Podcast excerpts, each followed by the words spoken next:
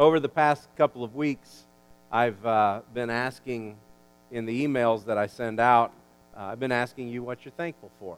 And uh, I've been collecting the responses. There's been some wonderful responses. They all make me smile when I read them. Um, one of the responses said, I think I am a thankful person, and my list is long. I've started this email several times, but I could never finish them. You'd think by the time one reaches the ripe old age of 67, I would have figured that out. I'll let you guys figure out who's 67 among us. Um, the only thing I've figured out is that I'm still learning about life and how to live it. Uh, another email said, I am thankful that all the difficult circumstances and trials in my family's lives have not brought us down or separated us but have brought us closer together and closer to God. And I love this one response, just kind of covered the basics. I'm thankful for God, faith, family, friends, and prayer. Reading through your responses and looking at what the Bible says about Thanksgiving, I feel like I've learned something about Thanksgiving too. I feel like I've learned one of the keys to our understanding about what it means to be thankful. And that is that when we start our lists, when we start putting our list together of what we're thankful for, it, it's all about stuff and it's about people. It's about the things that we have. We, we all have those things that are very similar on our list. We, we're thankful for family. We're thankful for friends. We're thankful for our health. We're thankful for our jobs. But when we look closer, Thanksgiving really becomes about how much we have trusted God with. Um, we trust God with our family. We trust God with our friends. We trust God with our health, with our jobs, and with so much more. And that trust comes back to us, and we find that we are abounding in thanksgiving. That's what we saw last week. Last week we were in Colossians chapter 2, um, verses 6 and 7.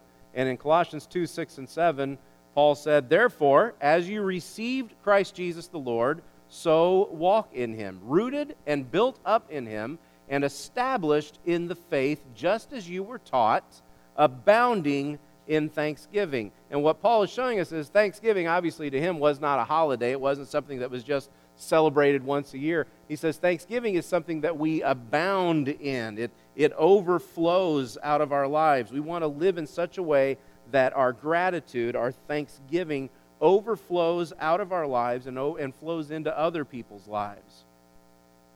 Is that possible?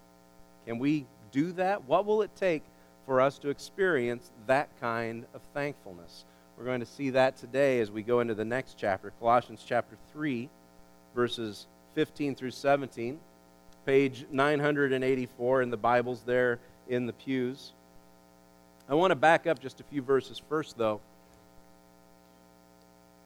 and look at Colossians 3 12 through 14.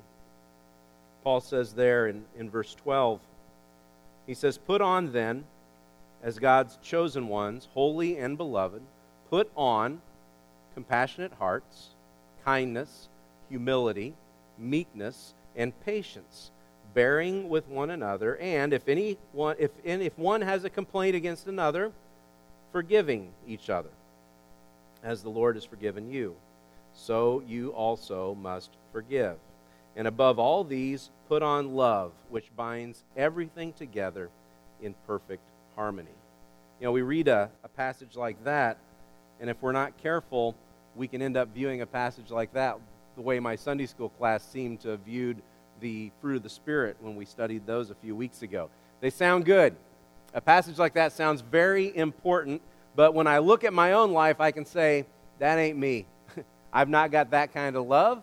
I've not got that kind of kindness. I don't have that kind of patience. And I can't forgive as the Lord has forgiven me. And I would say, you're right. You can't forgive as the Lord has forgiven you.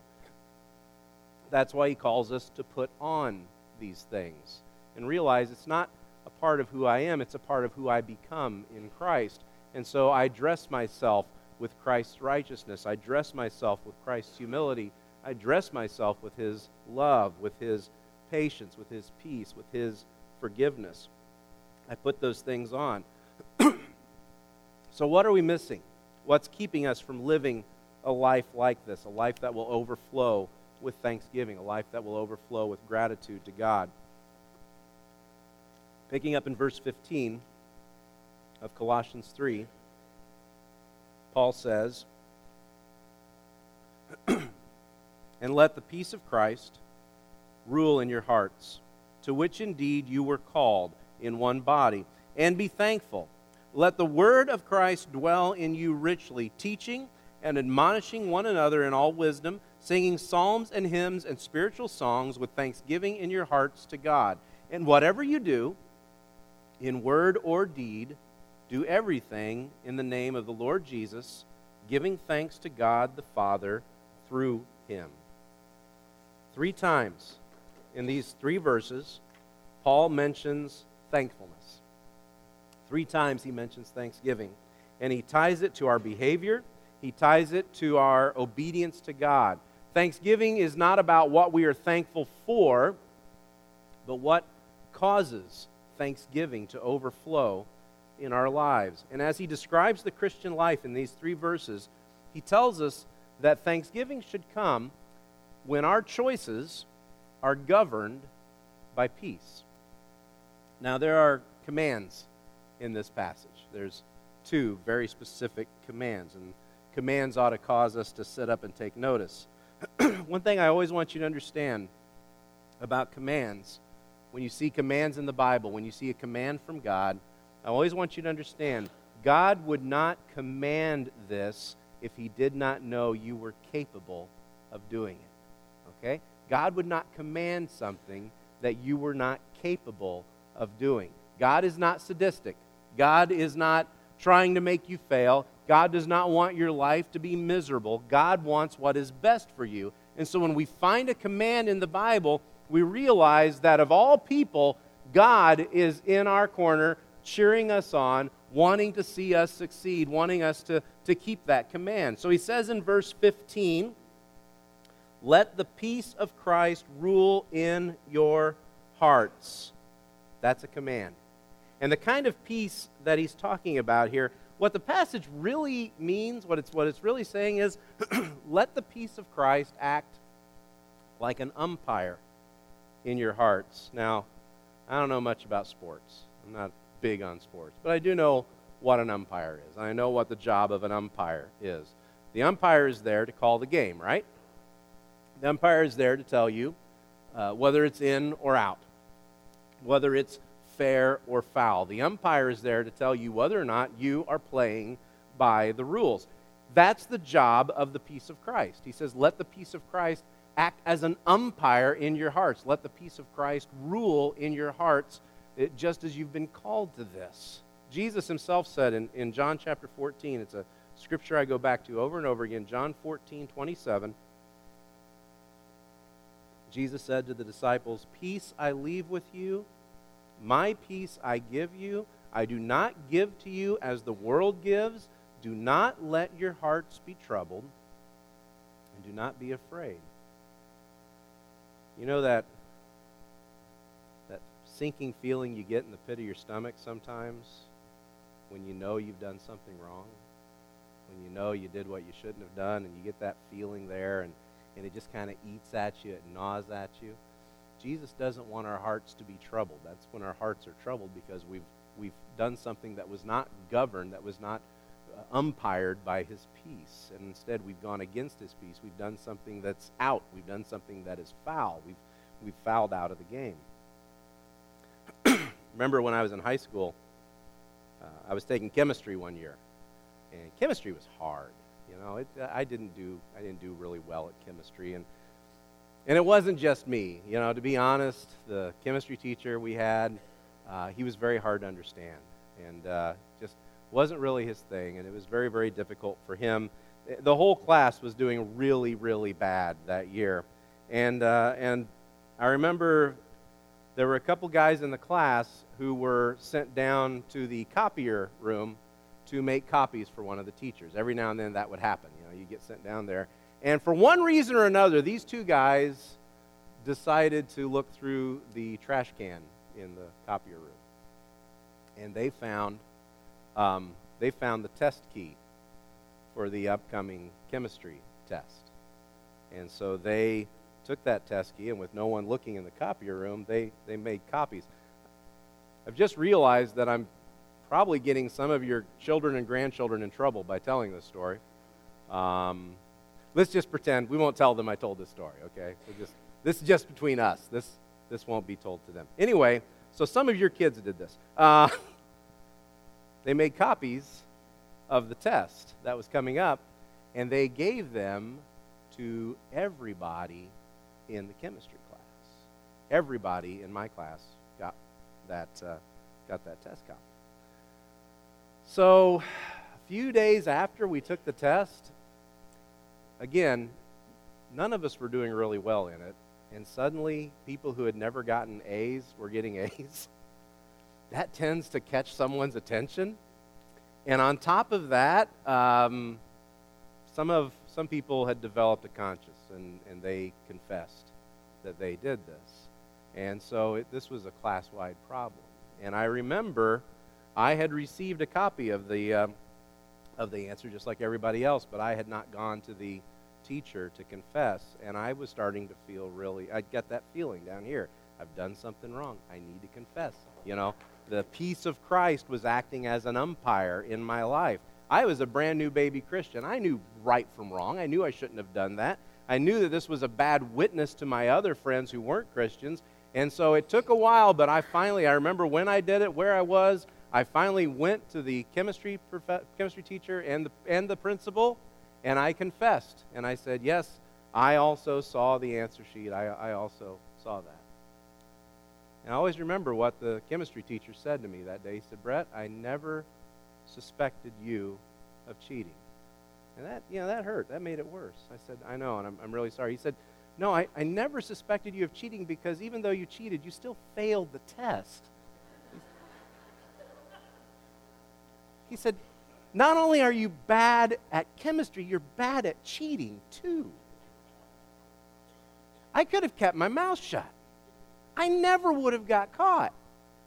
But that doesn't change that the peace of Christ was acting as an umpire. That doesn't change that, that I knew that I had done something wrong and that I needed to confess. Verse 15 Let the peace of Christ rule in your hearts, to which indeed you were called in one body. In one body. This isn't just about me. this isn't just about my heart. It isn't just about my chemistry class. This is about us. This is about the church. Are we being fair with each other? Are we letting the peace of Christ rule the interactions that we have with each other? If we are, how can we tell? Because he says then, and be thankful. If the peace of Christ is ruling our interactions with each other, we are going to be thankful. He doesn't just tack that on at the end. That's the result of letting the peace of Christ rule in your hearts. Gratitude is an outgrowth of peace. Thanksgiving is the produce of peace. That's why peace is important. That's why peace is worth protecting. That's why peace is worth holding on to at all costs. When we let the peace of Christ govern our choices, we all experience thankfulness. And Paul calls us to see that thanksgiving also overflows when the good news of Jesus is the greatest treasure that we have. Verse 16, again, it's a command. He says, Let the word of Christ dwell in you richly. Let the word of Christ dwell in you richly. The, the imagery there is of a treasure that you have that is so beautiful, that is so valuable, that it belongs in the middle of your house, that it belongs as the centerpiece of everything that you own. Not a treasure that you would keep in a vault somewhere or that you would bury in the ground and hide, but you want everybody to see the beauty of this treasure. And so you keep it in a place of honor. And the whole house is kind of pointing people towards that treasure, that it, it ties everything together. Every eye is drawn to that centerpiece. All the things in your home, all the things in your life, your heart, point people to that treasure. It point, that draws everything together. I think about I think about the stained glass window. You don't even have to turn around to see it. I took a picture for you. I think about that stained glass window. And when people walk in here, they notice that stained glass window. It's beautiful. You know, they, they love it. I, I love, there's so much that I love about it. I mean, that was made for us. That was made for this building, and, and it belongs in a place of honor. Can you imagine if, if people were here visiting, people were here checking out the new building, and we were like, hey, do you want to see our stained glass window? Yeah, we'd love to. Okay, come with me. And we took them to the storage room in the back. And we got there behind all the tables that they're in the storage room, and we, we opened the door. We took a flashlight in, and we pointed the flashlight and said, Look behind those tables. That's our stained glass window. Isn't it pretty? why would we do that? That's not what it's there for. It's there to catch your eye. It's there so that you can see it. It's there so that everything points to that. I have told this story many times to, to many people. You would not believe the view I get when I'm taking my trash out on Tuesday nights, especially when it's dark out, because a lot of times I forget to do it earlier. But I stand out there in the road, and that cross is lit up, okay? I stand out there where I take my trash out. That cross is lit up. It shines through that cross back there. And the scene I see is just absolutely beautiful. This glowing cross with all these colors. It's, it's gorgeous. I mean, I got the best view of my trash that you could ever have. And it's just a great thing to be able to see. He says, Let the word of Christ have that kind of honor in your life. Let the good news of Jesus be the centerpiece of your life. Now, what's that going to look like? I mean, if that's the centerpiece of our building here, it belongs in the middle. It belongs in a place where the sun's going to catch it, where the lights are going to catch it, where everybody is going to be able to see it, where every eye is drawn to it. But what's it going to look like if the word of Christ, if the good news of Jesus Christ, the message of salvation, the message of the cross, is at the centerpiece of your life? What is that going to look like? He says in verse 16, let the word of Christ dwell in you richly, teaching and admonishing one another in all wisdom, singing psalms and hymns and spiritual songs with thanksgiving in your hearts to God. In other words, when the word of Christ is at that centerpiece, is in the middle of your existence, is in that place of honor, the things that, you're, that you say, the way that you encourage other people, the way that you guide them, the things that you want to sing about, the things you want to shout about, are all going to point to Jesus. So Jesus isn't just another topic in your life, He isn't just another thing that you have. He belongs in the center, He belongs in that place of honor. Jesus is not just something that you save for Sundays. And otherwise, you keep him tucked away in a corner, in a closet, or in a safe somewhere. He belongs in the center of your heart. Everything that you say, everything that you do points to Him. Okay, that can be a little hard. You, you know that's hard. I, I know it's hard. It's probably one of the most telling commands that there is because it really comes down to who we are and what kind of character we have. There are some people I know who, when I talk to them, the first thing out of their mouths is not teaching, admonishing, wisdom, psalms, hymns, spiritual songs.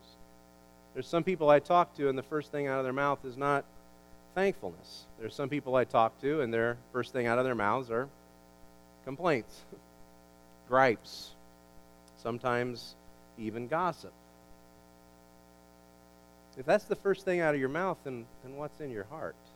What's, what's your treasure? What, what is the centerpiece of your existence?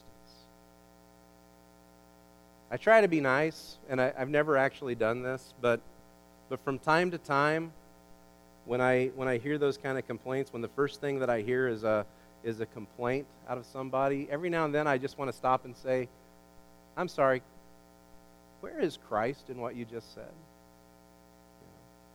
I might start doing that. Is that okay if I start doing that?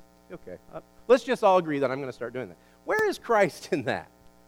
in that complaint, in that gripe, in that word of gossip that you've brought to me, where can I hear Jesus? How, what is the centerpiece of your heart if that's the first thing that I hear out of your mouth? Jesus himself said it in Matthew chapter 12. Matthew chapter 12 is a great picture that illustrates it. Matthew 12, verse 34, Jesus said, Out of the abundance of the heart, the mouth speaks. Whatever is in your heart will energize your mouth to say those things that are in there. And that is true, whatever is in there. And if Jesus is not at the center, then something else is, and it will come out, no matter how ugly it is. But if Jesus is given that place of honor, then what comes out?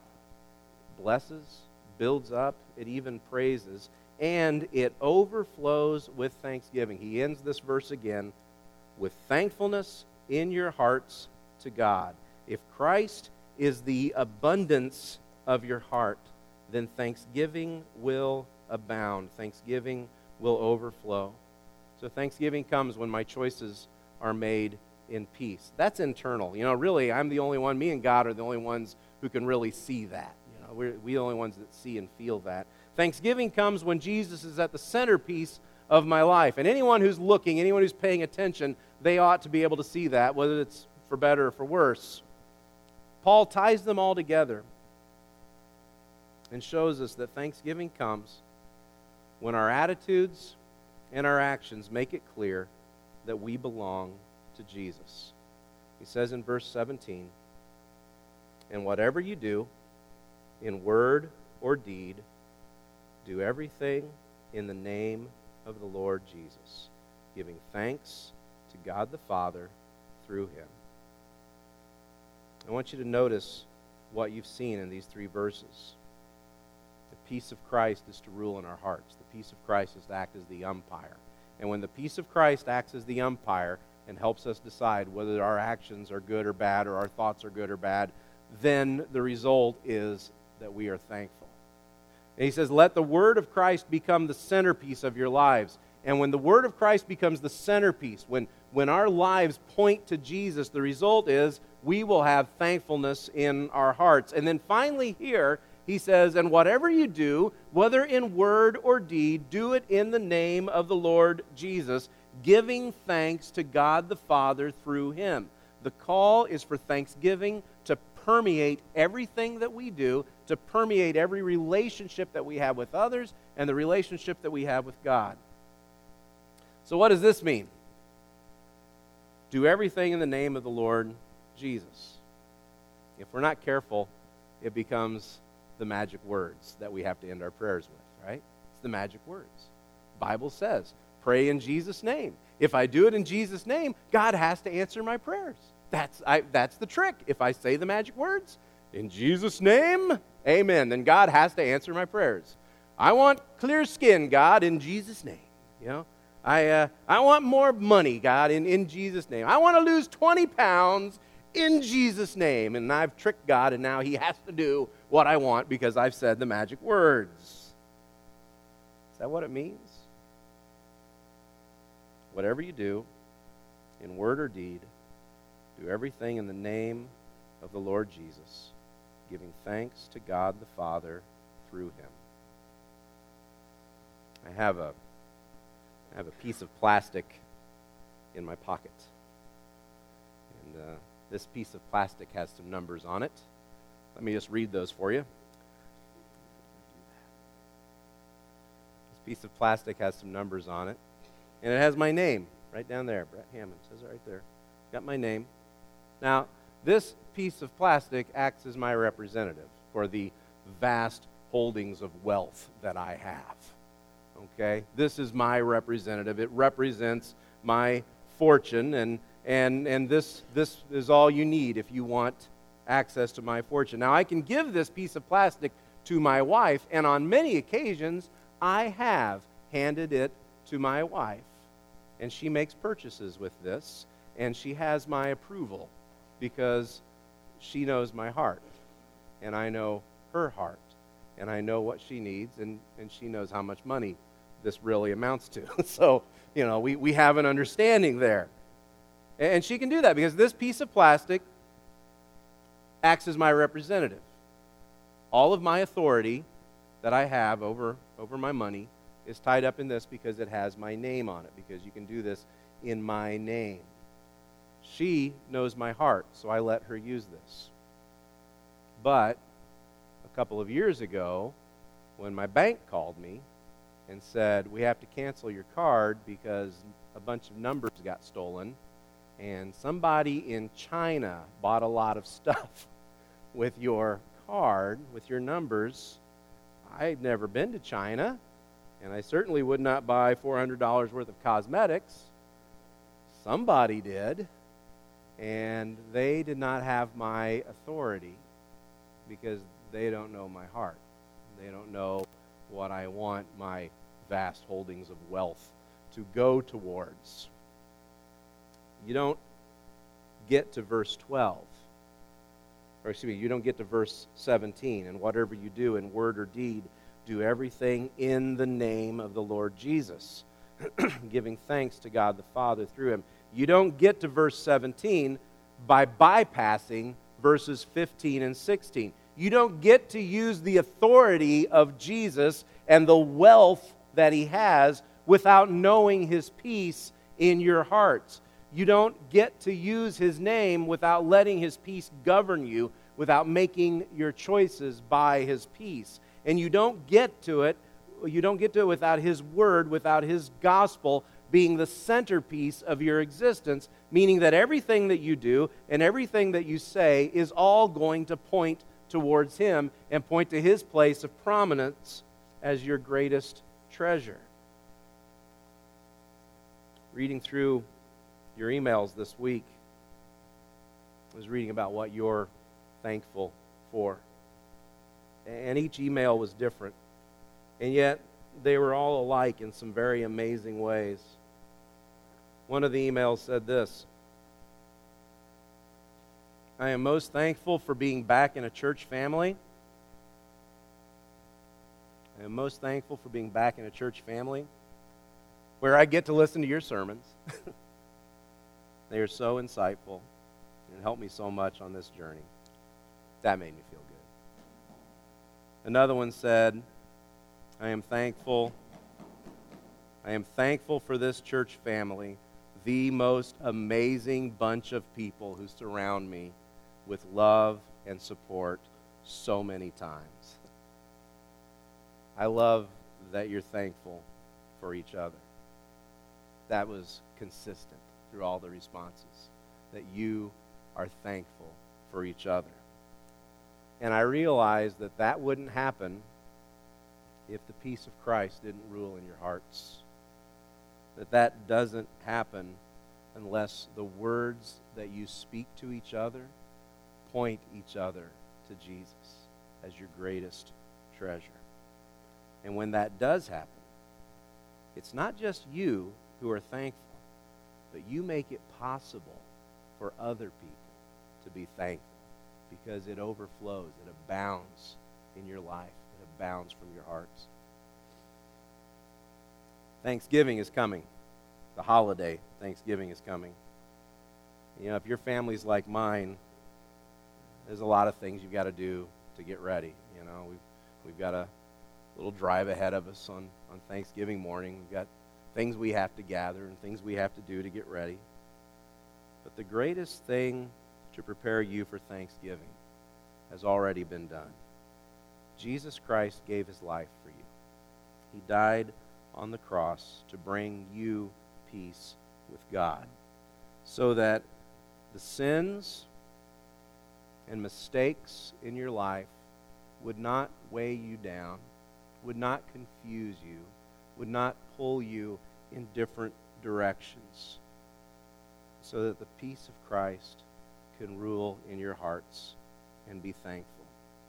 His death for you is the greatest treasure you will ever know, and so you need to show it off. You need to make sure that everybody can see that treasure. Let it have a place of prominence in your home, in your heart, on your lips, and be thankful, he says. And know his heart so well so that every action, every attitude you possess is governed by him and brings honor to his name. And when we do that, thanksgiving overflows. One of the one of the things that we've always called the table, one of the terms that we always refer to the table by is, is the Eucharist. And the word means uh, thanksgiving. It's, it's that we are thankful. We've received God's grace. And we come to the table every week.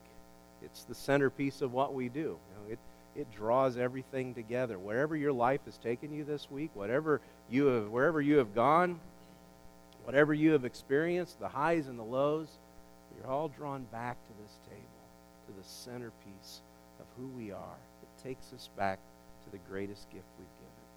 We've been given. The greatest gift of his amazing grace.